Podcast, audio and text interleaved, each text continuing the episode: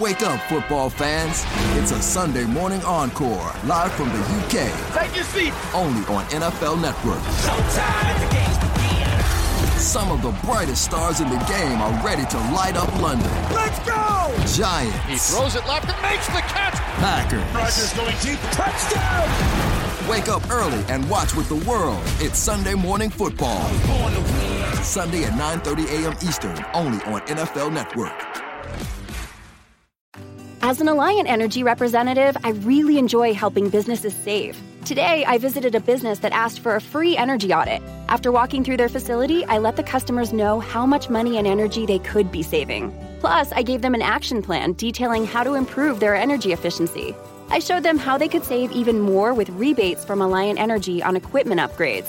If you are interested in saving energy and money, schedule a free energy audit at alliantenergy.com slash energy audit. You're listening to the Huddle Up Podcast with Chad Jensen and Zach Kelberman. Join Broncos Country's deep divers at milehighhuddle.com and sound off. And now it's time to drop some knowledge.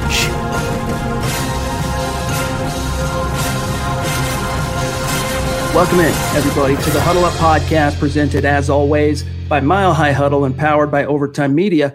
I'm your host, Chad Jensen, and with me tonight, my partner in crime, as always, my fellow football priest. You know him, you love him. He is Zach Kelberman. Zach, as we expected it to uh, shake out the fate accompli move of Mark Barron getting signed, that officially was consummated today. The Broncos signed him to a one year deal. And as of the publishing of this live stream, I haven't quite received any word yet on what the details of his contract are, but I know we've already talked quite a bit about Mark Barron, but your gut reaction in a positive way, how could this guy maybe help the Broncos? Positive. Let me get the negative out of the way. I'll never be so happy to see Todd Davis again, Chad, when he comes back fully healthy in a positive way, I, mean, I guess in a backup role or a situational role, in a dime backer role, the old Will Parks role. Mark Barron can be impactful for this defense. He can come and run support. He can come in the box, come play near the line of scrimmage, play linebacker, play safety. He can be a movable chess piece in Vic Fangio's defense. But again, we've heard this before. It was supposed to be Sua Cravens. That didn't work out. Will Parks never really reached his star potential like we all thought he would in the Vic Fangio defense. As long as Mark Barron does not start next to AJ Johnson, this isn't a terrible move. I would have preferred someone like Nigel Bradham, a traditional inside linebacker, but for what he brings to the table, as long as he's in a backup or reserve situational role, it, it, it, it should be an asset, similar to Melvin Gordon, Chad. Well said, my friend. I mean, here's my, excuse me, still getting over the last vestiges of this cold. I'm almost behind at 100%. I feel back to myself, but nevertheless, sorry for the frogs in the throat.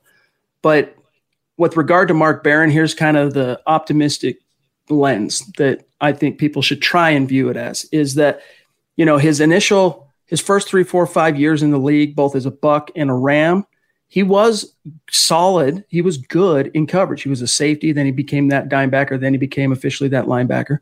And over the last few handfuls of years, his coverage acumen has slipped. What I'm hopeful of is that under the coaching eye and acumen of Vic Fangio, Ed Donatell, Reggie Herring, the linebackers coach, that he can maybe, it, even if it's not rediscovering what he had as a coverage guy back in the day when he first entered the league in 2012, but maybe learning how to do it and being kind of uh, not so much shielded, but the way that Vic Fangio's coverage schemes work, it takes some of the pressure off of linebackers, keeps plays in front of them. They're not necessarily lining up mano a mano with a guy turning their back and running after him and following him. So I'm hoping in that sense that that can kind of mitigate some of what he might lack in terms of coverage. But as a box linebacker, the dude is an above average, I think, box linebacker. Find ball, see ball, you know, get right. it. And I think he'll be just fine in that regard. Yeah, you know, like if he can come, you know, record some pass breakups, if he can help bracket a tight end or running back in pass coverage, if the Broncos, you know, uh, pass defense can be the sum of their parts, the linebackers included, yes. they should be okay with Mark Barron. But again, as long if he's isolated one on one, if he starts week one, Chad, Derrick Henry, Henry will run him over consistently, down in and down out. He's not a three down inside linebacker. He's a piece of this defense. He's preferably a backup. If he stays in that role, I don't hate the signing. He should help out this defense, and who better uh, to help mold a former first round bust? The ninth on the Broncos roster now, Chad. Nine former first round picks yep. on the Broncos roster, and who better to mold that guy than Vic Fangio? We still have a lot to get to tonight. Obviously, we also want to talk about the waiver claim that the Broncos made today. We'll get to that. We want to share our takeaways and observations from the Broncos stadium scrimmage on Saturday. We're going to get to all that really quick, I just want to give a shout out to those of you joining us in the stream. A few of you really early, like Big Earn in the house. He's he's typically without fail the first comment in the stream, no matter what. Big Earn, it's good to see you, buddy. Dennis, Toy Mafia is with us. The Queen of MHH is in the house, and we have a couple of really early before we even went live super chats from the community, and of course, everyone knows Mark Langley. Much love to you, my friend. You, Mark. Appreciate the support as always. Hope everything's okay in your neck of the woods. And he's saying, What's up, my guys? This is for Chris. Of course, Chris Hernandez joined us on our Superstar segment Wednesday night. This is for Chris. What a great dude. Cheers. Yes. And thank you for your service. Love that. Appreciate it as well, Mark. And then also, we got one early from Jake Gerard jumping in. And he wants to know Thank Are you, we Jake. in trouble in the first few weeks with our offense, or is our defense that good going into year two? Jake, we're going to get to that. I promise you. And the fact, the reason I'm grabbing your super chat now is I wanted to give you some love, tell you thank you so the chat stream doesn't jump you. But I promise you, we are going to come back in the next segment. We're going to talk exactly about what you want to hear uh, in just a few minutes. Really quick, let me just make sure Okay, I think we're good enough. Oh, there it just did the jump on me, Johnny baby. So, all right, let me scroll back up to the top and do some quick matters of business, and uh, we'll dive into the rest of tonight's show. Gang, Mile High Huddle and the Huddle Up podcast continue to grow at an exponential rate. We want to say, hey, welcome, thank you to all of our new followers and subscribers. And uh, we want to make sure you know how to connect with us on social media, especially on Twitter at Huddle Up Pod. I think the Twitter account, Zach, it's four or five last time I looked followers away from crossing the 2K barrier on Twitter. It's not easy getting Twitter followers for whatever reason. Facebook, quite easy to build a following. I shouldn't say easy, but Facebook, you can build a following a lot faster. Uh, YouTube, you know, I guess it did take us five years to get this thing really going to where it is today. Uh, but Twitter, it takes a little bit of time. So if you are on Twitter, make sure you're following the podcast at Huddle Up Pod because that's how you keep your finger on the pulse of what's happening with the show in real time. And while you're at it, follow the mother account at Mile High Huddle. That's uh, going to ensure you don't miss any breaking Broncos news and analysis. And then, gang, gentle reminder check out the merch store, huddleuppod.com, and get your swag on. If you're in a position, get yourself one of these Mile High Huddle trucker hats.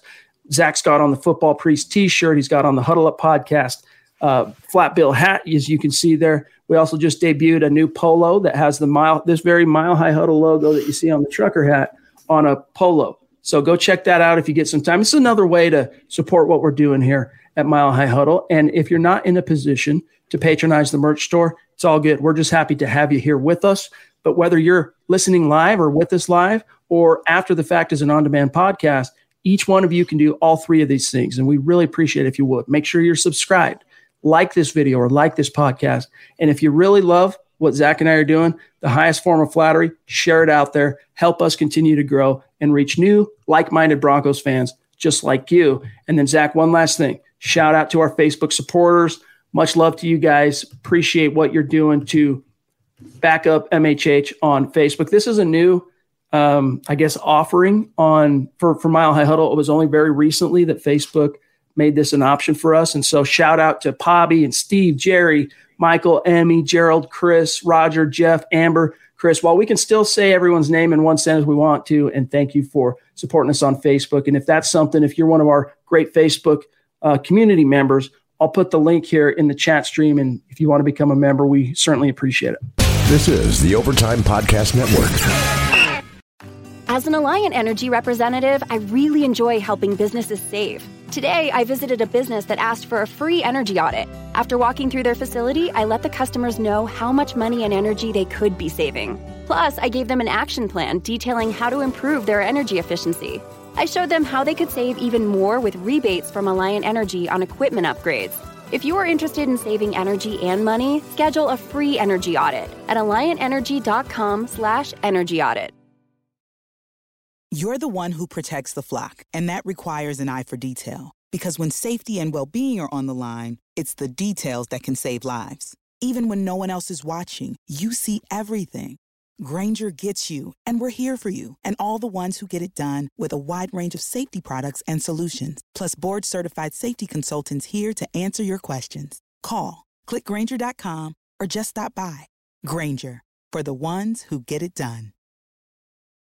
All right, Zach, before we dive into the scrimmage, the Denver Broncos announced on, in the same press release in which they announced the Mark Barron uh, acquisition that they had claimed a offensive an offensive tackle uh, off waivers.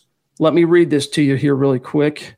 Um, the Denver Broncos claimed tackle Darrin Paulo off waivers from New Orleans. It was announced, and Paulo is an offensive tackle at six foot five, 315 pounds, a rookie offensive lineman from the University of Utah. So, as we know, the Broncos like the big fellas who have some experience playing at altitude uh, who competed in training camp with the Saints after signing with the club as a college free agent. So he went undrafted.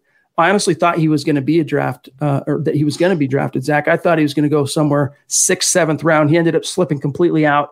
He appeared in 53 games as a Ute and uh, earned Pac-12 first team honors in his final season with the Utes. So the Broncos are churning that roster a little bit, Zach, and it'll be interesting to see how this kid fits in.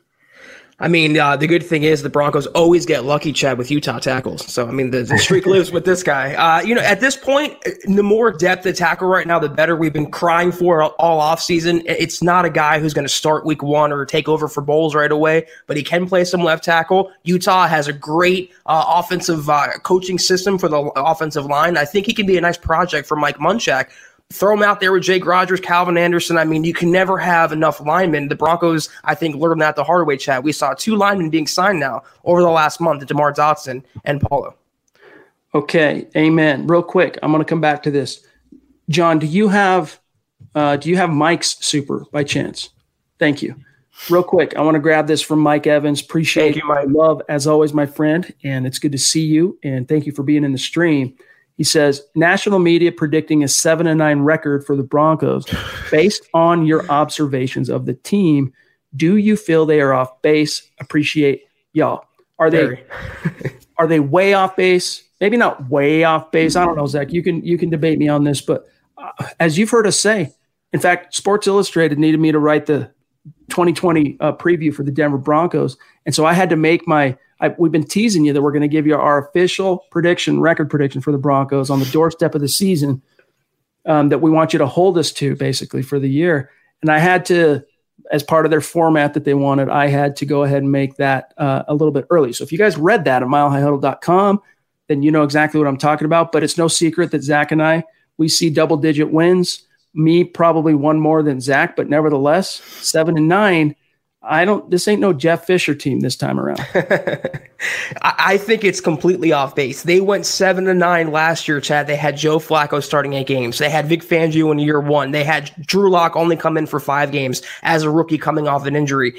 Seven and nine, and the national media predicting this is why Let Him Hate exist. I wish I can get my T-shirt right now just to flaunt it. This is why we have that in the store. This is why we say that all the time. Let these people hate on Denver. Let the national media, who is so out of tune with Broncos football, so out of tune with the offense and the defense they're building, the coaching staff they have in the building right now. Let them keep hating on Denver because they see all of this, they read all of it, they take it all in, and they use it as motivation. The Broncos love to be disrespected, and nothing is more disrespectful to me, Chad, than predicting the same record as last year when the Broncos are night and day different. Anyone with a functioning brainstem can look at this roster and this coaching staff and see they're a better team, a better overall unit, and Vic Fangio in his second year now. So seven and nine, it's not even the baseline. It's below the baseline. It's not going to happen. It's nine wins. Flip that. Nine and seven is the baseline. That's what the informed fan or the informed analyst or the informed prognosticator would predict, not seven and nine. That is completely off base. Love it, dude. I love it. I mean, just think back, ignore just for a moment all the improvements and upgrades the Broncos have made personnel wise and, and as well on the coaching side with Shurmur and Shula. Set that to the side for a second and pretend none of it happened Last year, the Broncos won seven games, and it took Drew Lock coming in, a rookie, to get more than half of those wins on the board. Well, it could have been, believe it or not, it could have been 10 or 11 wins, even with that imperfect squad we saw last year, because week two against the Bears came down to the final possession. Broncos, you can argue, got hosed. All right. We lamented that at the time. The refs kind of screwed the Broncos. Fast forward two more weeks, Jacksonville Jaguars came down to the final possession. Broncos once again kind of got hosed by the officials. Fast forward to Zach, I want to say week seven against the Colts. On the road, came down to the final possession. Broncos let one slip out of their fingers. There might be one more I'm missing uh, off the top of my head, but nevertheless, that's how close that extremely imperfect team, as right. coached by a first year head coach, was from playoffs. So, considering the improvements they have made now, let's interject that back into the equation. Jerry Jeudy, KJ Hamler, who will eventually make an impact. Alberto, you got Lloyd Cushenberry has locked down the number one center job now, basically.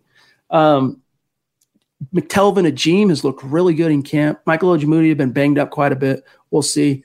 But just on the draft side, huge impact guys right. coming in. Plus, you got Jurrell Casey. Plus, you got AJ Bouye. Plus, you got Nick Vannett to help block. So these are the improvements the Broncos have made. So, Zach, I'm with you. Nine and seven is the floor. Nine and seven is the floor. And if we're wrong, we're wrong. We'll eat our words. We'll, you know, we'll give us some sriracha. We'll eat that crow. But yes, Mike, national media are uh, off base a little bit. I mean, plus, you know, Graham Glasgow. I mean, they've added so many new pieces to this team, and they're all, and DeMar Dotson as well, picking up an eight year starter late in August. I mean, this Broncos roster is night and day different completely than what they had last year. And even so, with Joe Flacco again starting eight games, and you have Brandon Allen starting, they had three different starting quarterbacks. And despite being hosed, Chad, despite that Minnesota game where they blew oh, yeah, 20, yeah, yeah, 20 nothing. There's your fourth one first half lead. I mean, you're right. They could have been a double digit win team, and that's amazing to think about. Now you put a better quarterback, you put all the pieces they have right now, a much better defense, getting Jurrell Casey, AJ Bouye, Simmons coming back. They stay healthy. They'll hit seven wins in the first 10 games, chat, 10, 11 games. So again, let the national media keep hating. They're going to be shocked what this Broncos team does in 2020. And I can't wait to see them backtrack on all these claims. All right, real quick, got to answer this question to one of the superstars in our community, big time member of the MHH family. David Kilgore wants to know Do you guys know if the first game is going to be on TV? Well, yes, it is, my friend. It is the ESPN. last game of week one. It is the double header final game of Monday Night Football. So it's going to be broadcast uh, on ESPN and ABC. So stay tuned for that. All right, Zach, one last super chat, and then we'll dive into the crux of today's show. We'll get to all the super chats, of course. That's wow. what we do. But George. before we dive into the main content, wow. George Vandermark is just an amazing guy. He's a guy that keeps in touch with me and as a friend and a connection on Facebook. And he let me know that he's planning on being in the chat tonight if he could. But he and his daughter had a had a daddy daughter date, if you will, and he didn't know if he'd be able to make it, but he would try. And here he is. And uh, George, we love you and appreciate you, my friend. Your generosity means a lot to us. He says, uh, can't join live as we are at the Cheesecake Factory for dinner. Great day at the ocean today. That's right. He took her to the beach. Just showing my support, and we'll watch when I get home. Zach, this this level of support, it just yes. it makes our day, keeps us coming back and grinding for you guys. It's amazing. And George, I love your taste because I love Cheesecake Factory. I don't have one around here, but I, I love their cheesecake. I love their menu and their drinks, and uh, it's a good place to take uh, on a little date, little family date like that. So thank you for your support, George. As always, appreciate you, appreciate you, brother. All right, we'll get to your questions and super chats. This I promise. Uh, but really quick, let's go through. I shouldn't say really quick. We can kind of let our hair down on this because fans are dying to know what some of the rumblings coming out of the scrimmage game yesterday at the stadium really mean.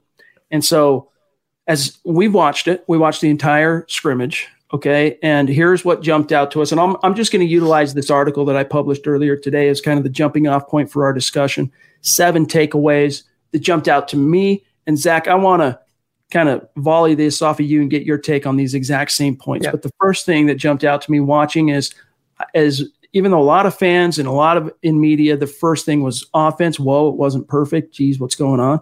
What jumped out to me was, goodness gracious, this defense is already in regular season form.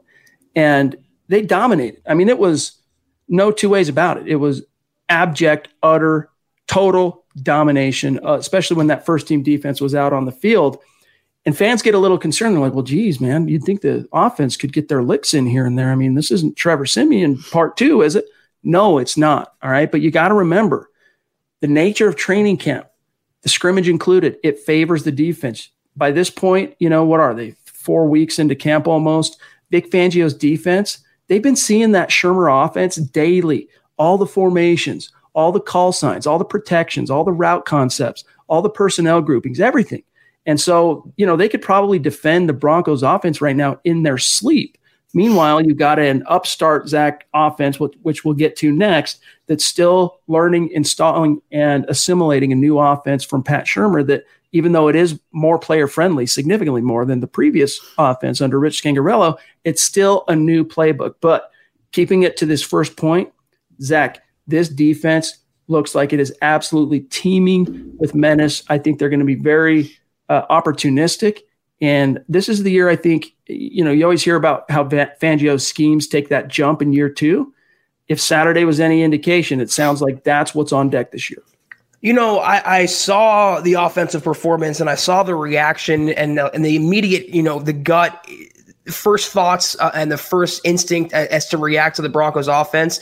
And you're looking at it the wrong way. Most of Broncos fans are. It's not that the Broncos offense was bad. I mean, they they were they had their mistakes. They're a young offense, but this defense is really freaking good. This is a top five, if not top three, or maybe even best defense in the NFL in 2020. They are that talented. It's Fangio's bread and butter. You get Von Miller back, who had a great practice yesterday. You have Bradley Chubb, who's you know his knee is still uh, you know, on ice, figuratively and literally. You have a great secondary now. I mean, this offense is still getting going. You have so many new moving parts. Whereas on defense, the new personnel they added, Chad, they were veterans for the most part. They don't really have any rookies starting. Compare that to offense now. You have a new right tackle, you have a new center, you have two new wide receivers, you have a first time, full time starting quarterback. And that's a lot to manage in one practice against a really, really good defense. I'm actually expecting the Broncos offense to have this. I'm actually happy the Broncos offense had these interceptions and Lock had these miscues. It will make them better. I am not expecting anything less right now than Denver's defense to dominate. That's how it's going to be in the NFL this year. Denver will be the defensive team with an offense in the top 12, top 14 range that will do enough for a wild card spot. It's just how it's going to be. This is the Overtime Podcast Network. As an Alliant Energy representative, I really enjoy helping businesses save. Today, I visited a business that asked for a free energy audit. After walking through their facility, I let the customers know how much money and energy they could be saving. Plus, I gave them an action plan detailing how to improve their energy efficiency. I showed them how they could save even more with rebates from Alliant Energy on equipment upgrades. If you are interested in saving energy and money, schedule a free energy audit at alliantenergy.com/energy audit. Did you know that Gerber Life Guaranteed Life Insurance provides valuable whole life insurance protection to help cover your final expenses? It's true, and it can help with expenses such as medical bills, burial costs, and unpaid debts. It helps protect your family from the financial burden of your final expenses. If you're between 50 and 80 years old or 50 to 75 in New York, your coverage is guaranteed with this policy regardless of your health history. There are no medical exams to complete or lengthy health questionnaires to fill out simply text INSURE to 30555. And premiums don't increase over time. The amount you pay when coverage begins is the same amount you'll pay throughout the duration of your policy. Just answer four easy questions to get your free personalized quote instantly by texting INSURE to 30555. See website for terms and restrictions. I agree with you, man. And we'll see how much of an impact Ojemudia makes. I think initially the Broncos really did plan on him factoring into the number three corner position, but you can't make the club from the tub, so to speak. He's going to make the club. but you can't contend for a true starting position, especially on a defense this lit um, when you're chilling on the sideline with trainers. And so he's got to he's got to get his legs back under him. It looks like that's going to be De'Vante Bausby for now. But Zach, that brings up point number two, all right, which is what fans really were wringing their hands over last night. Drew Lock and the Denver Broncos, first team offense. Let's face it, they struggled. Anyone who was able to watch the Nine News broadcast, we watched the scrimmage, you could see they just had an off day. It was a bad day at the office. A lot of turnovers. Drew Lock threw multiple picks. But Zach also, Drew Lock had multiple receivers and tight ends drop passes. Yeah. Multiple. Yep. So that's what I mean by bad day at the office. You just kind of charge it to the game, live to fight another day. If this were a real game, um, it's the type of thing where you would expect to see, yeah, Broncos get behind early because of these mistakes, but they come charging back in the second half type of scenario. But nevertheless, Lock and company, you know, they just they were going against an unstoppable, or I guess I should say an immovable object, and they are not quite yet an unstoppable force. So they're going to have, you know, in in a situation like this, they were bested. Okay. However, this is very different than the Trevor Siemian days and the Paxton Lynch days, where it was the defense winning every single practice of training camp. In fact, there was only one practice that I can remember during that entire era, Zach, and it was a practice away from Denver. It was when the Broncos traveled to Santa Clara, California to do a all week scrimmage practice with the San Francisco 49ers. And Paxton Lynch, it was the game he was going to start in the preseason. He came out, got all the first team reps. On one of those days, he literally, it was like not one ball touched the ground. He had a perfect day. Then it all came crashing down around his ears, of course. But now I digress. This isn't that. Okay. The Drew Lock and company have gotten their licks in and they have won their days in, in training camp uh, more than once, multiple times. It just so happens, Zach, that in this stadium game for or scrimmage, for whatever reason, all right, we can we can talk about what those reasons might be. They just had an off day. The question is, how much do you read into that? Uh, fans shouldn't be wringing their hands over this. Fans should be happy about this. I, I, mean, better for Lock and the offense to get these flaws and interceptions and turnovers out of the way now, as opposed to a couple weeks from now against the Titans. Let them work through it. They can they can watch the film. They can uh, identify where they have to be better. I'm not pressing the panic button, Chad. It was one practice against a really, again, a really, really good Denver defense. Guys, this is a top five unit at worst in the NFL if everyone stays healthy. That's tough for any offense, especially for a young offense that had no practice time this entire offseason.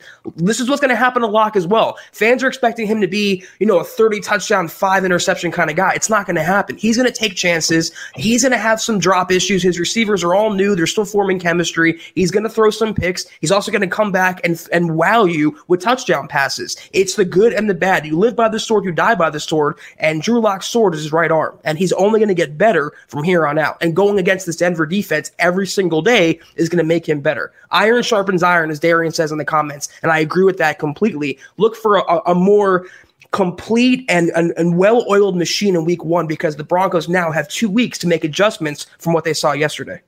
And just keep in mind, the Tennessee Titans, they have not been going up against Pat Shurmur's offense day after day, snap right. after snap for the last six weeks or a month or whatever. So you got to keep that in perspective. It's all part of the puzzle. And yesterday's scrimmage, as, as exciting as it was, because it was the closest thing that fans and media are going to get to an actual preseason game this time around. It's it's like seeing the picture on the wall. All right, imagine a beautiful painting in your in your mind, but almost the entire thing is covered with you know uh, a blanket, and there's only one little corner that you can see that is actually showing you what's painted and you're trying to make out what the rest of the picture is or might be based on what that one corner is showing you. Yesterday was just one corner. And a lot more of the pieces of that picture have been shown to us throughout training camp. And the truth is, the Titans haven't seen any of those images. They haven't seen the picture. They haven't seen this. Right. I mean, they can go off of the five games Lock played last year. They can go off of Shurmur's past uh, offenses in New York and Cleveland and Minnesota and his different stops. But they are walking into a buzzsaw in so many words because the talent is undeniable on this defense or uh, offense. Uh, real quick, Zach, Mr. Boggins jumping in, great friend of the show, great member Thank of you. our community. And yes. um, we definitely got to get you on the show here sometime in September Boggin. So let's let's get that ironed out. This week, of course, we're having on Glenn Hauser on Wednesday night. We look forward to talking with Glenn for our, I believe, 12th uh, superstar segment. So stay tuned for that. But Mr. Boggin says, and again, thank you for the super chat, my friend. He says, I'm glad Lock is throwing picks. That's yep. how you learn. Remember when it was a story that Keenum hadn't thrown a pick for almost all of training camp? Zach, that is a good point. And also think back to the storylines coming out of Kansas City in 2018 after they traded Alex Smith away and we're going to go ahead and move forward with the first round pick one year removed who had one start under his belt. All the buzz was goodness gracious. This Mahomes kid, you can tell he's talented, but he's a interception machine. And, you know, Chiefs fans were wringing their hands over it. We got rid of Smith. We were in the playoff four years in a row. What are we doing? and the rest is history. But Zach, as you get to, you know, we want to address what Boggins is saying here, but I want to serve one thing to you uh, before you actually handle that. And that's what Drew Lock said. This speaks to what Boggins was saying. Here's something Lock said directly following practice. Quote, I've always been the guy who's able to learn more from mistakes rather than being all daisies, all roses out there. It's big to struggle early, I feel like. I got told this when I was in college. I would rather, someone was telling me this, they'd rather me struggle early and be great later on. I'd rather us struggle now, obviously, than be great when the season comes along, close quote, which is kind of speaks to what Boggins is saying here, Zach, in that get those interceptions out now, let him test the boundaries, let him test the limits. And so he knows what he can get away with when the regular season comes. Yeah, Lock got some really good advice there, and it's pretty much what I, you know, parroted that it's better to get these mistakes out of the way now because they will learn from it in time for week one. This is not week four and Lock is throwing two picks and the offense can't move the ball. This was a scrimmage against a really good defense. And to your previous point, Chad, when they go up against the Titans, that defense is not as good as Denver. So the offense, if they're if they can re- bounce back and be resilient against this Denver defense at any time, by series or by day, they can do it against any defense in the NFL. And it reminds me to Boggins' point, when these NFL teams start out a season, let's say like 7 and 0 or 8 and 0, and they start fading at the end, I want the team that starts out, you know, maybe like 4 and 4 and gets hot as the season goes on. I don't want them to you know, figuratively blow their a whole load in the, in the early part of the year. I want them to save it for the latter part. Look at the, the 2007 Giants. They were out of the playoffs picture until week 17. They go on to win the championship, beating an undefeated team. So let them get these mistakes out of the way now. Let Lock throw these picks now because later on, when it becomes week 16, when it's November and December, when the weather's changing, he will be a better quarterback because of what he went through in August. I am not worried about Drew Lock. Zach is not worried about Drew Lock. Let me tell you what I am worried about, though, right here. Dom on Facebook. What's up, fellas? You guys think Bradley Chubb is hurt bad? Or do you guys think he's just tweaking something bad? Hope he can play the first game now. Hashtag like it up. Hashtag mile high magic. Thank you for the question, Dom, and for being with us tonight, my friend. For those of you who missed it, and if you missed it, what have you been doing? you got to be following milehighhuddle.com on the daily and all of our stories and uploads and our tweets and our shares on YouTube. Hopefully you're, you haven't missed this, but in case you did, maybe you have a life outside of football, unlike us. But if you missed it, Bradley Chubb, I was watching about three snaps into the scrimmage, leaves. He comes off uh, under his own power, like he took himself out of the game. You're like, what's going on? It goes straight for the bleachers, sits down, trainers, boom, doesn't return, leaves, goes back into the locker room for a minute, comes back, and he's his left knee, which is the one that was just surgically repaired in uh, October, iced up. Zach, after the game, Fangio said, you know, it, it just was a precaution. He was out there, felt like something wasn't right, so we were just being precautious. And the trainers, you know, iced him, up, examined him, iced him up. After the game or the scrimmage, I should say, I keep saying game. After the scrimmage, Troy Renck of Denver 7 caught up with Chubb. Chubb told him that it's all good. He's fine. It was just a precaution because it didn't quite feel right.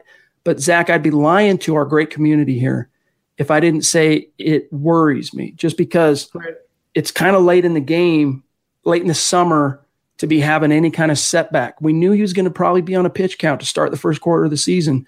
This only solidifies, solidifies that as, as basically just write it in Sharpie. He's going to be on a pitch count. But now I have that sliver of concern yep. that there's something else at play here with that knee. Maybe it didn't heal up and recover the way they wanted it to.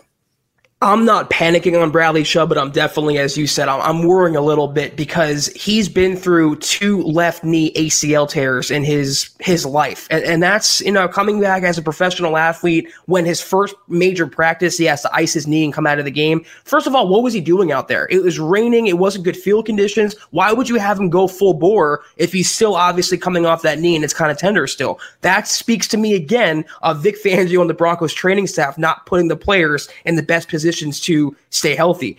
I'm not worried. I, I, this was what we expected with no offseason, Chad, limited practices, the acclimation period. He's going to be sore. It's going to swell up. It's very common for post surgical patients for ACLs to experience swelling. But now I think, like you said, it's a foregone conclusion. We're not going to see 100% of defensive snaps from Bradley Chubb. We're going to see maybe in the 80 range, maybe as a situational pass rusher. It's a good thing they have some young outside linebackers on the roster just in case Bradley Chubb does miss some time or he has to come out of the game. I'm not overly concerned, but I'm definitely monitoring his knee going forward now, Chad. It might be time for the Broncos to break out the kid gloves. This is the Overtime Podcast Network. You're the one who protects the flock, and that requires an eye for detail. Because when safety and well being are on the line, it's the details that can save lives. Even when no one else is watching, you see everything. Grainger gets you, and we're here for you and all the ones who get it done with a wide range of safety products and solutions, plus board certified safety consultants here to answer your questions. Call, clickgrainger.com, or just stop by. Grainger, for the ones who get it done.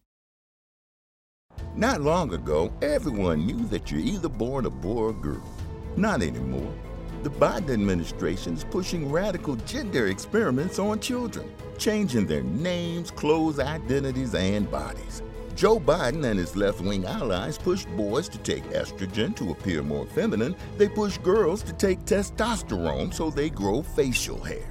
Biden and progressive leaders promote puberty blockers to keep kids from developing to normal men and women. These drugs can leave you sterile, infertile, impotent. Joe Biden and the new left even promote surgery on teens and young adults, removing breasts and genitals. They want boys in our daughters' bathrooms and sports teams. And now, the Biden administration is planning to issue new rules that would force doctors to prescribe dangerous drugs and worse. Tell Joe Biden and left wing leaders across America hands off our kids. Paid for by America First Legal. Absolutely. I mean, you, they just have to be. They just have to be smart, and I don't blame them on one hand for playing him yesterday, because you know they have been careful with him in training camp, but for the most part, he's been a full participant. You know, Fangio gave him a day off. They've taken it easy here and there, but like when the chips have been down and it's time to practice team period, he's in there. He's in on 11 on 11. He's doing his thing. Yep. So I understand how they felt like so far so good. Let's get him out in the scrimmage. But nevertheless, I digress. It's something to monitor. So far, the team and the player himself is saying it's all good, chill out, but it's something to keep in mind. Meanwhile, Zach, $44 million right guard, Graham mm-hmm. Glasgow, similar to Chubb. In fact, I think it was one snap in the scrimmage in. He exits. Austin Schlottmann, Schlottmann, excuse me, replaces him at right guard. We find out after the game uh, from from John Elway that he has an ankle sprain and it, they're not worried about it. If this were a real game, Zach, I think worst case scenario, he tweaks it, goes off the field, tape it up, it taped, gets it iced, gets a shot, and he's right back out there. But still, when you start dealing with ankles, you don't know if it's high ankle yet. We don't know that. Uh, it's something to similar to Chubb, but maybe less less concerning or less serious. It's something to monitor moving forward uh, just another lower body injury for another Broncos player. I'm not going to hammer Loren Landow too much, but these things happen. I'm not worried about Glasgow. Uh, like Chad just said, if this was a regular season game, he'd be in the starting lineup. He wouldn't come out. It's not broken. It's just a sprain. It's, it's nicks and, and bruises and bumps. It happens in football. And again, you know, similar to the bad play on offense, get the injuries and these little minor maladies out of the way now. Hopefully, so the regular season, the Broncos stay mostly healthy. I'm not worried about Glasgow at all. It also was a scary moment when Malik Reed got through on the right on the left side of the Broncos offensive line, just as Lock uncorks one, steps on his foot, and you see Lock not just ah react, oh you know, sharp pain, but then he limps, literally limps off the field, and then drops to his knees and is putting his hands on his head like this on his helmet. And you're you're going, what the heck is going on? Thankfully, it doesn't appear to have been anything other than maybe a little bruise or scrape on his knee or on his foot. Uh, but that was something that was a little concerning. But no injury, no injury. So don't worry about it. But anyone who was paying attention there had their heart in their throat for a second.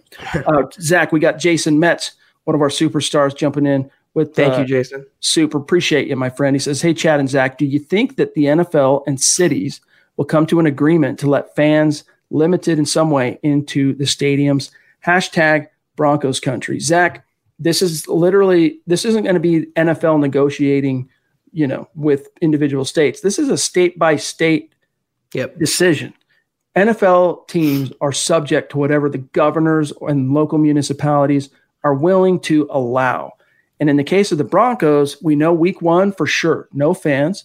We know week two in Pittsburgh for sure, no fans. There is a slim hope, however, the Broncos are holding out hope that week three, when Tampa Bay, Tom Brady, Gronk, when they come to town, that they could have limited fans. But Zach, the idea of it becoming some kind of mandate where you know the NFL gets approval from all the different 32 cities, or you know whatever might actually add up to be 29 cities, it's probably not realistic. One thing that I've noticed is for the teams that are, have already that haven't already ruled out fans for the entire year, it seems like most teams are taking a wait and see approach. They're not going to have fans for the first two games, and then maybe, hopefully, the virus could be mitigated. Hopefully, we can be in a different situation by you know October. I think the NFL NFL teams, and for the reasons Chad just said, it's not up to Goodell or the owners. It's up to the governors and it's up to the government right now for who attends what and where and all that going on. I, I do, I'm optimistic, Chad, and I think you and I take a more optimistic view of CV in general. But I do think at some point this season, a limited number of fans will be allowed into Empower Field and to see a Broncos game. Maybe not for the first month of the year, but I think the NFL as a whole is optimistic. And you know what? They've handled this with uh, great, great foresight. They've done a great job mitigating CV, Chad, and keeping the numbers low. And if that can continue, we'll see fans at some point this season.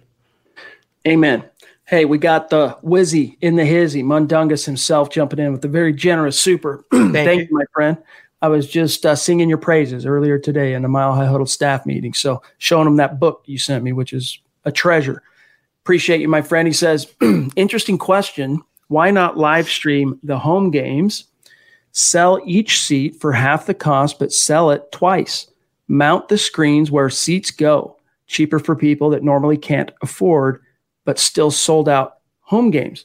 Interesting idea, Zach. I don't know how practically applicable it would ultimately be, but what I like in in that what Mundungus is thinking here is we don't know when if there's going to be a, a vaccine. We don't know how long this is really going to be an issue that plagues all live events, whether it's concerts, games, whatever. And so it's going to force a lot of diff, whether it's promoters that do concerts, stadiums, leagues, clubs, whatever, to get creative if this is something that persists beyond 2020. But and this is the type of thing where they might have to consider like different things. I personally would not pay that money if I were a season ticket holder right. and I was offered a a camera view from my seat of the field. You know, I just watch it on TV and save yep. the money. But it's still an idea that is, I'm sure, you know, the, the NFL is coming up with a lot of different potential contingencies to keep revenue up and keep fans happy. You know, it's an interesting idea for sure. It's kind of out of the box, but uh, what the people have to know about the NFL, they're not a very progressive league like the NBA and the MLB. They're very traditional. They're very old guard. So I feel like Goodell and the owners would want either fans as usual, meaning in the stands, buying merchandise, buying food, buying concessions, adding to the revenue versus placating them with different screens or different live streaming options. They don't make any money off that, Chad. And the NFL is all about making money. It's why they're taking a wait and see approach and not just ruling out fans or playing in a bubble like basketball right now. Good idea in theory, but in practicality, knowing the NFL and how they operate, it's not going to happen. Our friend Troy, you all know him. You love him as Eclipse Stormborn jumping in with a super chat. Appreciate that, my friend. Thank you. And his message is a series of hashtags that go like this hashtag state of being, hashtag let them hate, hashtag MHHUN, which Troy himself coined, and hashtag Oceans Six. I'm not sure what the Ocean Six is. Uh, John, hit me up and let me know. Oh, I think I never mind. It's uh, their new podcast. It's the new um, uh, Mundungus and company. They're doing the uh, Mile High Roundtable podcast coming out in September. Well, we're definitely going to support you guys on that when the time comes and whatnot. But Troy, thank you, my friend. Much love to you. Zach, we got a few more supers stacked up, but I want to get through some of these other takeaways. We got to talk about what happened yesterday, and we're going to get to everybody. Uh, as you know, that's what we do. Number three takeaway for me, Zach, was Denver. We've got a problem at right tackle. And this wasn't anything that was unknown to us going into Saturday. But anyone who watched that practice, Von Miller lived in Drew Lock's right hip. Like he was just there yep. every single drop back. Wilkinson, look, they keep saying Vic Fangio that it's his job to lose anytime DeMar Dotson's name gets brought up. If Saturday's performance was not making it clear to Mike Munchak that you know we need to make a change. I don't know what what will before the season. That is like if that wasn't enough during training camp, while training camp is still going, while you still have time to make a lasting change, get him in there, get him chemistry with the guys. If that wasn't enough to say, look, this guy is, you know, we're flirting with disaster if we keep Wilkinson out there at right tackle. Zach, I don't know what will, but and the good news is DeMar Dotson has been moving up the depth chart. He's no longer exclusive to the threes. He's on the second team. And last week, uh, Wednesday, excuse me, uh, Tuesday's practice, he did receive some reps with the first team at right tackle with Drew Lock. So Wilkinson, Zach, it's more of the same. We know what to expect from him. He's a lunch pail guy. He's a great depth tackle to have in a pinch. But if you have to rely on him as your starter going into a game against NFL level edge rushers with that quick twitch, explosion, ability to bend and turn the corner, you are dead men walking. Uh, maybe when Drew Lock is limping off the field and he's actually seriously hurt, Fangio will take this seriously. Chad, Wilkinson is not a tackle. He's a guard. He's a guard masquerading a tackle right now. He's not a true guy who deserves to be starting there or even the, the primary reserve behind the starter. Give that to Dotson. You worked in Cushenberry. He's a rookie. Why not work in a guy with over 100 career starts who looks and fits the part? I don't understand it. What more does it have to take? If they're waiting for Wilkinson to lose the job, it's going to be quarter one, week one against the Titans. And all you're going to do is hurt the Broncos offense until you get Dotson on the field. I really like everything the Broncos have done this offseason for the most part. I like the way Fangio has approached year two, but the platooning at right tackle and the handling of Wilkinson and the utmost confidence they've expressed in him, for what reason? What has he done to garner that respect or that loyalty or the to be grandfathered into the starting role? What has he done? He lit up sack after sack after sack last year. He's a and- natural guard. He's a swing guy. You have an, a tackle who you just signed. Why not play him? It baffles me. It's the same thing they did a couple years ago at left guard with Max Garcia and Allen Barber. They kept rotating them. It never works out. You need chemistry and continuity. Start building it with the guy you just signed. I don't understand. I know, man. It's it's really mystifying, and I think it might have something to do with the fact that the Broncos are on the hook for a guaranteed, you know, 3.2 million or whatever it is, the RFA tender for Wilkinson, three and change and they want to get their money's worth. Meanwhile, the contract Dotson signed only has 400k fully guaranteed, and it's worth up to three million if he hits all the escalators. So, you know, from a dollars and cents perspective, they want the guy they have to pay that money no matter what to win, if possible. If not, you know, they'll fall back to their other option. but it's something that has to be addressed sooner than later. Um, quit waiting to make that decision. You know, it's like my teenage kids, their their whole philosophy is why do today what you can always do tomorrow. You need to reverse that philosophy in this case. Um, Mundungus, the wizard, jumping back in. Really appreciate you, my brother. Thank you. It says uh, pump in fake sound and real sound. You know, that's another interesting point that we can jump to real quick.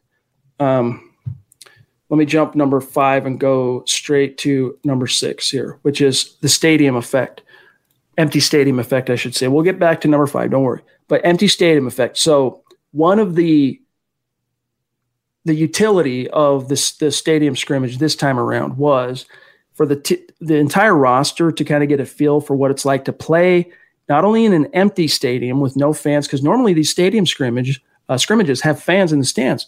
They sell tickets, they let people in. It's fun. This time around, no fans and the fake artificial crowd noise that is going to be pumped in. They dealt with that yesterday and it wasn't perfect. But here's the thing, Zach. I think having artificial crowd noise is better than no crowd noise, but it's different because you cannot replicate the natural organic ebbs and flows of crowd engagement. Right. You know, like when the pick happens instantly and AJ Bouye starts running the other way with the ball, the energy, you hear that rush of people jumping to their feet, yep. and you hear that. I mean, there's certain things that you just can't duplicate with. I mean, I guess you could come up with. A- Not long ago, everyone knew that you're either born a boy or girl. Not anymore. The Biden administration is pushing radical gender experiments on children, changing their names, clothes, identities, and bodies. Joe Biden and his left wing allies push boys to take estrogen to appear more feminine. They push girls to take testosterone so they grow facial hair. Biden and progressive leaders promote puberty blockers to keep kids from developing to normal men and women. These drugs can leave you sterile, infertile, impotent. Joe Biden and the new left even promote surgery on teens and young adults, removing breast and genitals. They want boys in our daughters' bathrooms and sports teams. And now, the Biden administration is planning to issue new rules that would force doctors to prescribe dangerous drugs and worse. Tell Joe Biden and left wing leaders across America hands off our kids. Paid for by America First Legal. Not long ago, everyone knew that you're either born a boy or girl. Not anymore. The Biden administration is pushing radical gender experiments on children, changing their names, clothes, identities, and bodies. Joe Biden and his left wing allies push boys to take estrogen to appear more feminine. They push girls to take testosterone so they grow facial hair. Biden and progressive leaders promote puberty blockers to keep kids from developing to normal men and women. These drugs can leave you sterile, infertile, impotent. Joe Biden and the new left even promote surgery on teens and young adults, removing breast and genitals. They want boys in our daughters' bathrooms and sports teams. And now, the Biden administration is planning to issue new rules that would force doctors to prescribe dangerous drugs and worse. Tell Joe Biden and left wing leaders across America hands off our kids. Paid for by America First Legal. A bunch of different triggers and stuff for the sound guy to be ready at the drop of a hat. But nevertheless, I don't see that how that could really work and be a viable solution. It's going to be really interesting. And Fangio said, following the practice, Zach, that they might start practicing at UC Health Training Center with the fake crowd noise just to start getting the, the team a little bit more used to it. Yeah, first of all, Chris was right in the comment he made that uh, the incomplete sound, that sound effect, that can be played at a moment's notice. So the Broncos can retain that. Not, and that's exclusive to them. That's a big part of Broncos uh, home games. In terms of fake crowd noise being pumped in, it's not ideal. I don't love it. I, I almost prefer stadiums just be quiet and you just hear coaching and players talking and whistles and this and that. But every NFL team is on this level playing. It's not just the Broncos losing their crowd noise. For the most part, it's every NFL team who don't have fans in the stands right now. And you know what? The Broncos still have a natural advantage, even without a crowd, in the mile high altitude. So as long as that remains, they still have a competitive home field advantage, as as sucky as it is with no crowd noise, Chad. For now, we got the Wizzy jumping back in. Appreciate you, wow. Mike. Thank you with uh, his reminder of his official prediction. Well, you know, give or take a win. He's got 11 and 5, 12 and 4. The wizard has spoken, and it could very well be that, my friend. I'm I'm I'm uh, buying what you're selling there. We got Terry north of the 49th parallel, proving, as always, that Mile High Huddle is not a geographic location. It is a state of being. And in fact, it might have been Terry who initially inspired that little catchphrase. and of course, the uh, hashtag itself Appreciate your support as always, my friend. Thank you. And it means a lot. State of being, hashtag let them hate, hashtag MHHUN, hashtag Ocean Six. Much love to you, my friend. All right, we got a few more supers coming in, including one here from David. Very generous. Thank you, David. Wow, David, thank you. A lot to us. You're up there on the MHH Mount Rushmore. Yes. And as we tell you every podcast, your YouTube profile pick, one of our favorites, loving it. Uh, he says, Hey guys, great to see you and hope you're all staying safe. wanted to ask that when we make the playoffs like and we realistically get past the Ravens or the Chiefs. So if the Broncos make the playoffs, Zach, are they going to be able to, if they have to face the Ravens or the Chiefs, is that a battle they can win?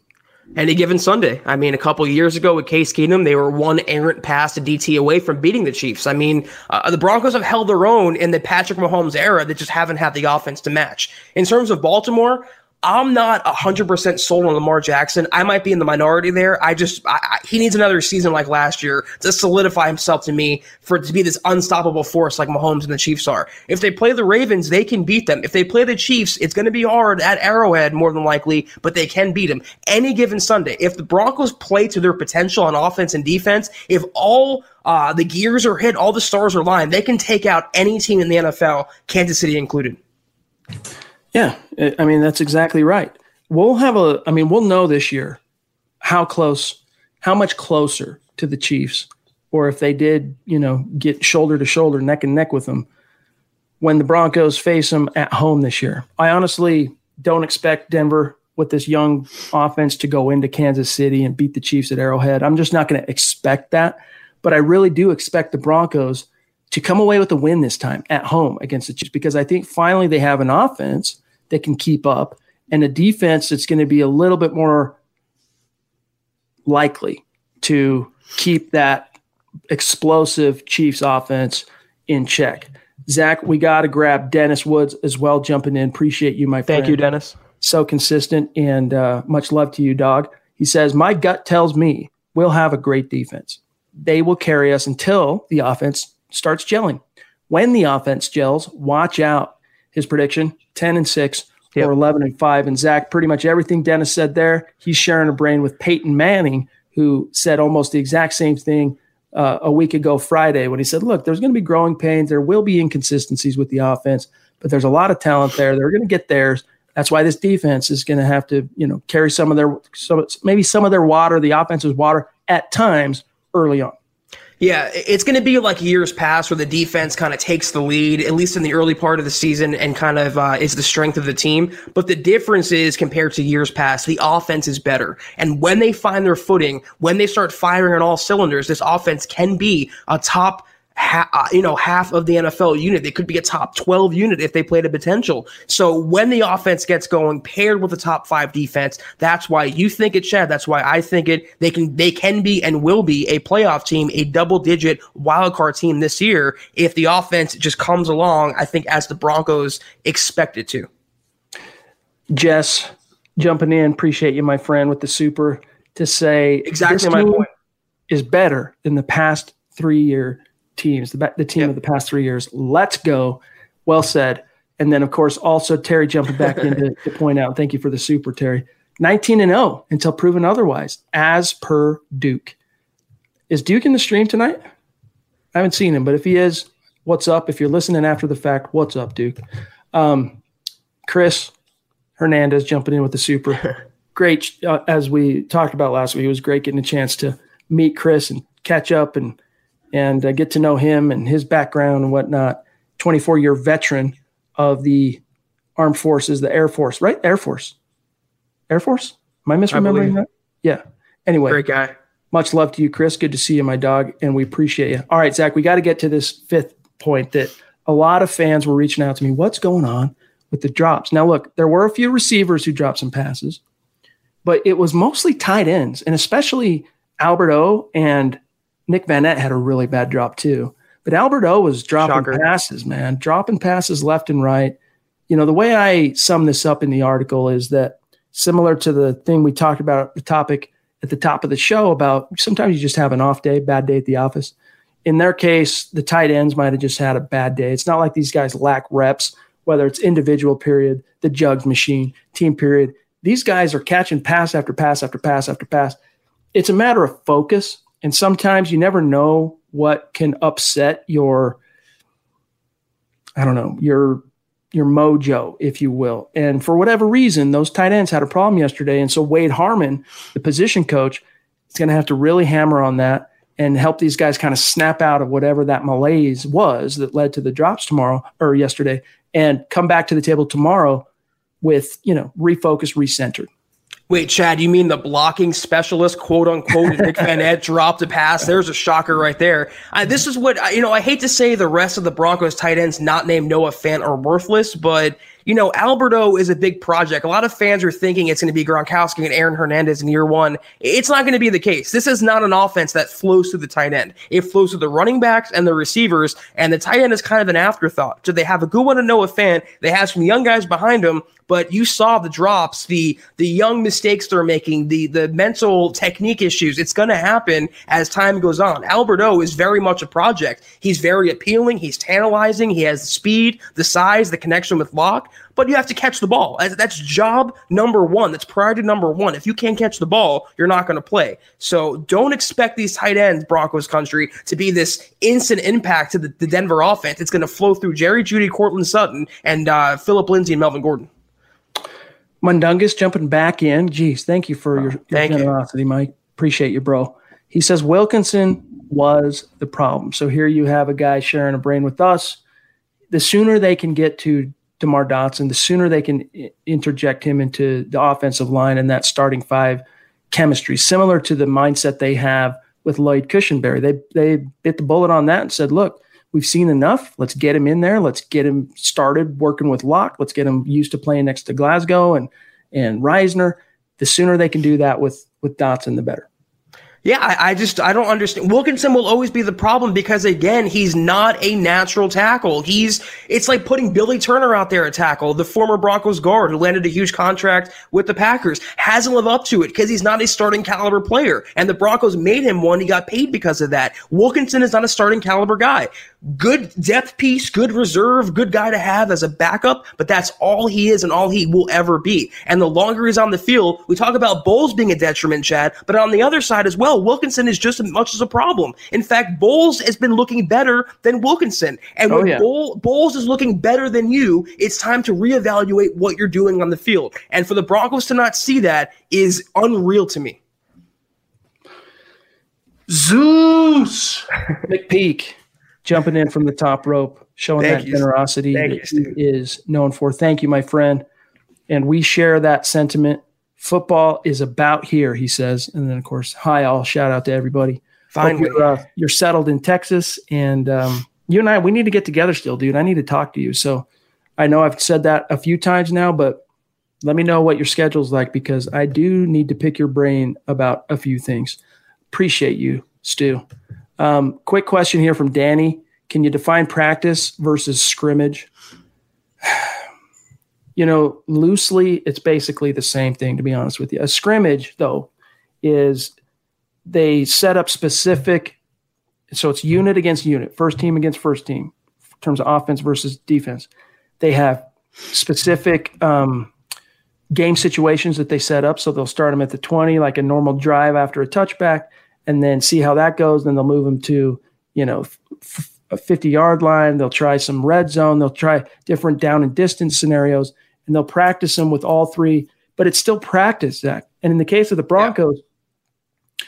you know, one of the things that they really wanted to test out here was also how their substitutions are going to work. We talked about the stadium and the crowd noise thing, and just the feeling of being in the stadium for them brought a little extra juice and oomph. Now, obviously, it didn't translate well for the offense, but you could tell for the defense, there was a little bit of a spark, a little bit of a lift just from being in the stadium. So, honestly, in terms of a, a practice versus a scrimmage, traditionally, like my kids, for example, my son, who is playing football this year again, you know, his team had a scrimmage and it was a basically it was a loosely officiated game that the coaches would be on the field in the huddles with them. So it was a little bit looser rules and strictures. And, you know, if a coach didn't like the way that play went, even if it was fourth down and you're off the field, now it's no, can we run that again? Yeah, no problem. So it's just loose. It's it's practice, and usually it's against an outside team, but in this case, it's um, you know inter squad. Yeah, it's exactly what it is. When it's offense versus defense, and especially when they make the trek to the stadium or they make it a big deal, that becomes a scrimmage. Otherwise, it's just a normal practice. And we're talking about practice, Chad. That's what we're talking about. It, it all comes down to that. It doesn't count. It's an exhibition. It's it was pretty much a, a preseason game to end all preseason exhibition affairs yesterday, Chad. It meant nothing in terms of uh, you know box scores or stats. It just was for evaluation and to make the players better on both sides. Our friend Dale across Jeez. the Pacific jumping in with an extremely, wow. extremely generous super chat. Unbelievable. He has been very generous this way. Uh, basically, he anytime he's in the chat, he's this generous. That's just who he is. And and Dale, we love you and appreciate you, my friend, and we really mean that. He says Titans perfect game one, and I can't wait. Can we stop Derrick Henry without eight men in the box? If not, can we man up? Can the offense spread the ball around and be balanced, scoring on a really good defense? Can the defense turn the ball over? I am so looking forward to this test. Hashtag state of being. And again, Dale, thank you so much, my friend. That yeah. really means a lot to us. Amazing. But you know, these are the existential questions, if you will, for week one. You know, we we don't have the answers quite yet. And until we see this team out on the grass against outside competition, we're not going to have some of these answers. And so, like you, right. these are, are questions that we are asking ourselves as well. And we're talking about at MHH, we're talking about here at the podcast. And Zach, we can't wait to see how it shakes out. I'm not going to pretend like I'm privy to the Broncos Week One game plan, but I, I, would be surprised if the if the plan is to not just load up the box and stop Derrick Henry and make Ryan Tannehill beat you. And if he beats you, you don't deserve to win that game. He's not a good quarterback, and the Broncos pass rush should make his life miserable. So we don't know, like you said, Chad, whether the Broncos will have a more active defense in terms of forcing turnovers. We think they will by virtue of pressure, production, sacks, interceptions. We think there'll be an active defense. But in terms of week one, I would be shocked if Ed Donatell and Vic Fangio aren't loading that box with seven or eight guys and shutting down Derrick Henry and saying, listen, you want to beat us? Ryan Tannehill standing in our way between us and a win. Okay, gang. We are, Zach, we're already at 59 minutes. Where does the time go? It flies, flies by. Flies. flies by, man. It's like uh, hitting up the local watering hole after work, after you punch out and you run into, you know, 50 of your high school buddies. The time just flies by. That's what it's like talking with you guys for, for Zach and I, and for us to have these conversations with That's you. why we do it. We love it. We do it, man, for sure. All right. Since we are getting low on time, I'm going to quickly get to this last point here. And it's nothing new, but another thing that jumped out to me, Zach, from the scrimmage was that five game sample size we got from Drew Lock served as one heck of a foundation and starting point for he and Courtland Sutton to build on in, in this summer and this coming season. And man, as off as Lock was at times, and as off as his receivers were at times, and as bad as the protection was on the right side at times, his connection with Sutton remained rock solid. I mean, he had a lot of completions, some nice passes, also, a few really good good grabs from from Sutton in traffic, and it's just looking like Sutton. A lot of fans were worried when Jerry Jeudy got picked that Sutton was going to get kicked to the curb. He's a he's a natural phenomenon. This guy can't be denied. This guy is going to have an even bigger 20, a year in 2020 than he did 2019. Like I'm thinking 13, 1400 yards mm. and 75, 80 receptions. Like he's going to have a Love huge it. year.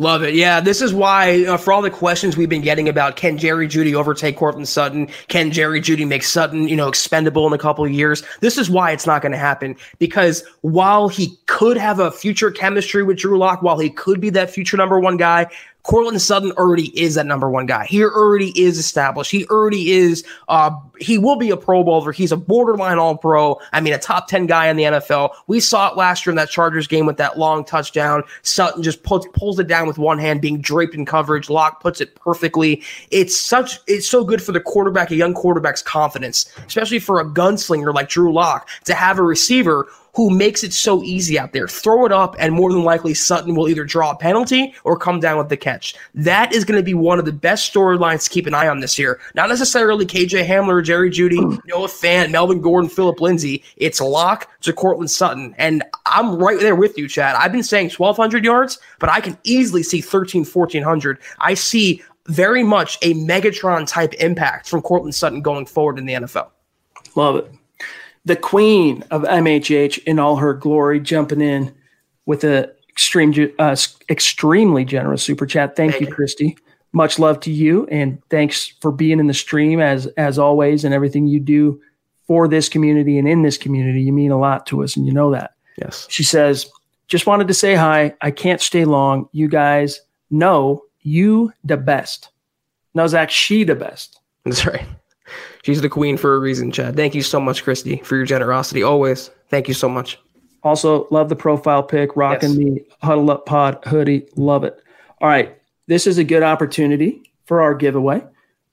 You guys met Zachary Smouse, who's jumping in here with a super chat, by the way. Thank you, Zachary. Thank you, Zachary. Appreciate your generosity. Love you know you don't shirt. have to do that. He says, just because. And uh, this is a good opportunity as we teased on Twitter. This is why you need to be following on Twitter, gang, at Huddle Up Pod. We are giving away a shirt, and we're going to give away one of Zachary's design shirts here.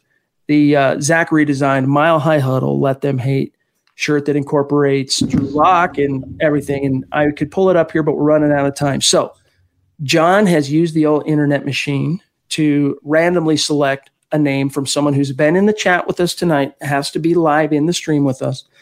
And that name for the giveaway, let me see here. Where'd it go? Hold on. Stand by. Uh, where did he put that? Hold on. I'm sorry, gang. It is, uh, oh, here it is. Dennis Woods. Hmm. Dennis, you are the winner, my friend. Congrats. So, Very well Dennis, deserved. Sorry for that delay there, gang. Uh, thank you so much for uh, being in the stream. And Dennis, of course, also super chat superstar. Dennis, if you wouldn't mind, send us an email, milehighhuddle at gmail.com with your personal details, your shipping address, what your t-shirt size is. We'll get you one of these let them hate Mile High Huddle, let them hate shirts that Zachary Smouse designed, and uh, we'll get it out to you. Thank you, my friend. And Zachary, love you, buddy. Appreciate you. Good having you in the stream and as a member of the MHH family. All right, Zach, we got three more supers, and then we got to get out of here for tonight. We're running a little bit long, and we love running long, but we have to keep it close to that hour, as you guys know. Uh, Jeff C. jumping in, one of our superstars, consistent you, of the day is long. Love you, buddy. He says, just driving by Raider Stadium right now with my middle finger up. Hopefully the offense will start to click, click, click.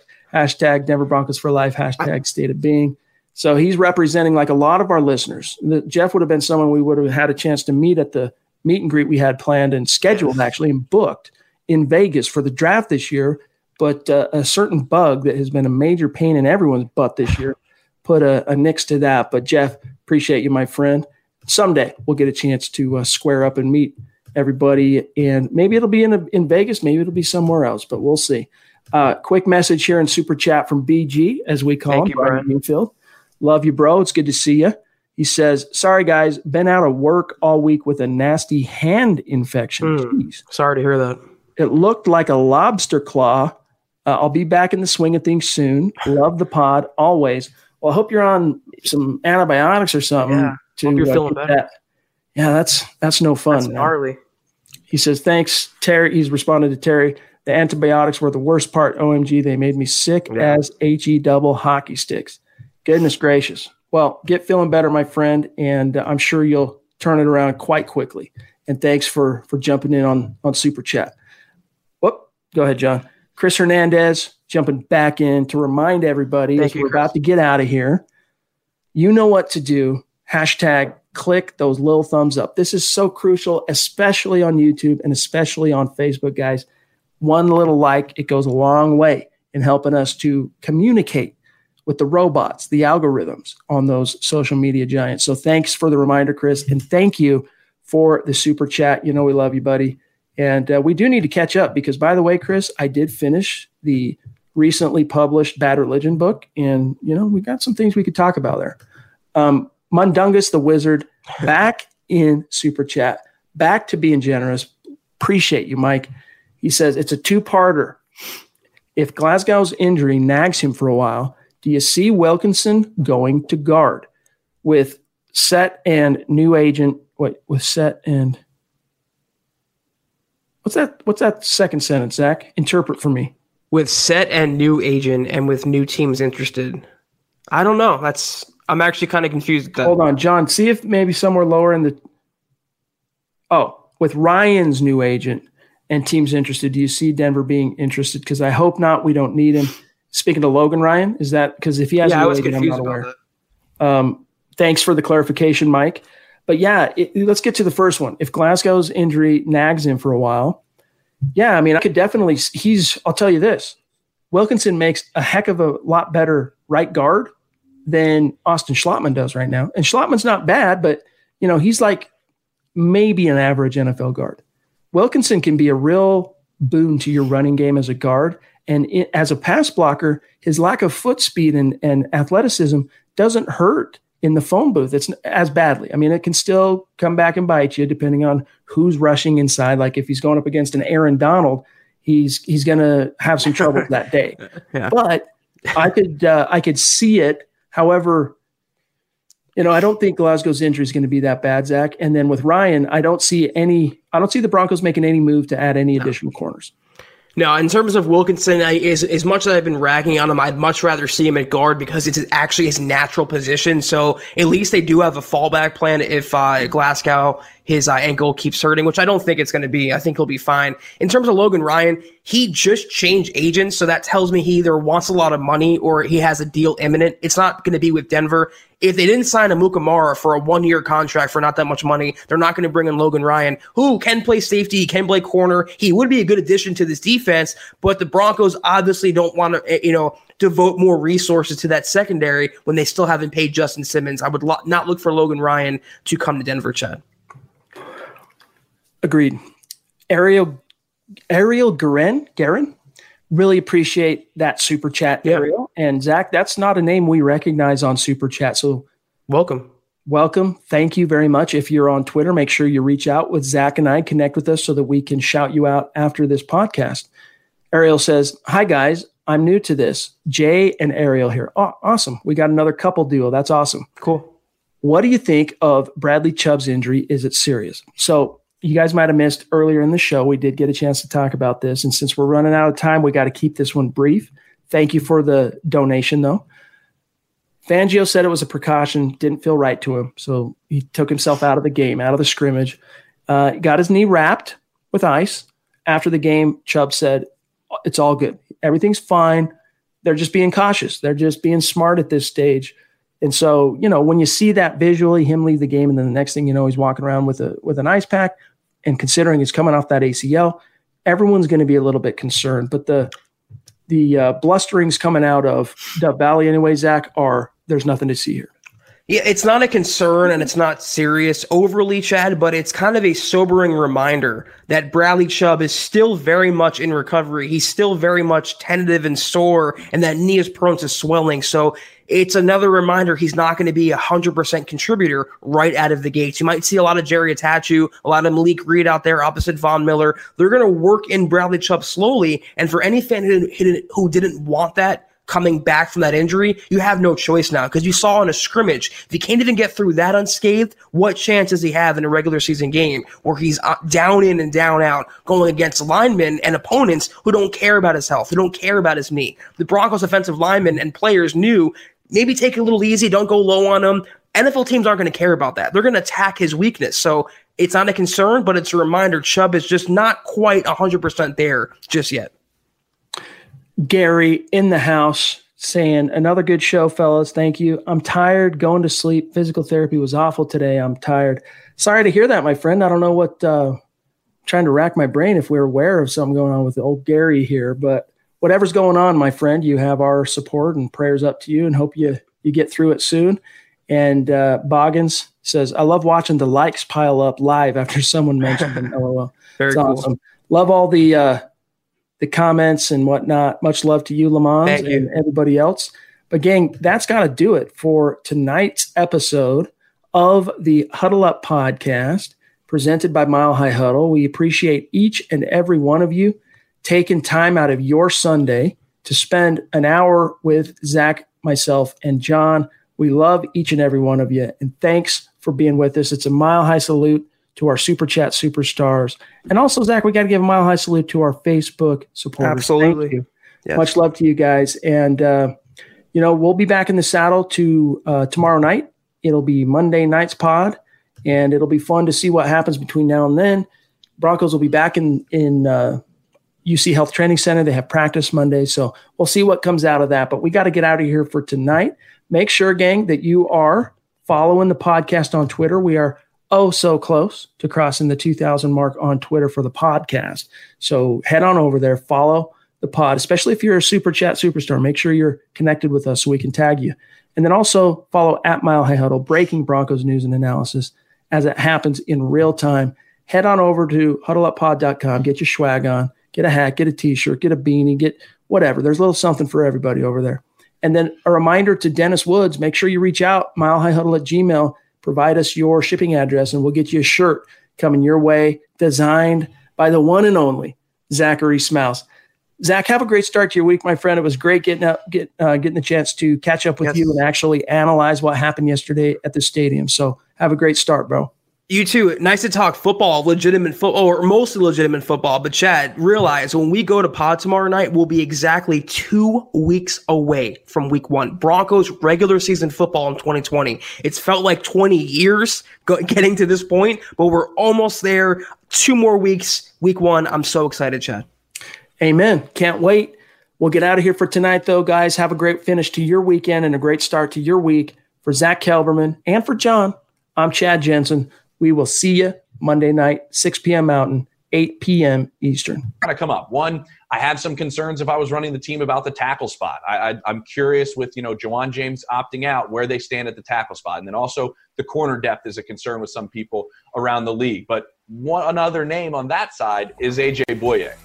You've been listening to the Huddle Up Podcast. Join Broncos Country's deep divers at milehighhuddle.com to keep the conversation going.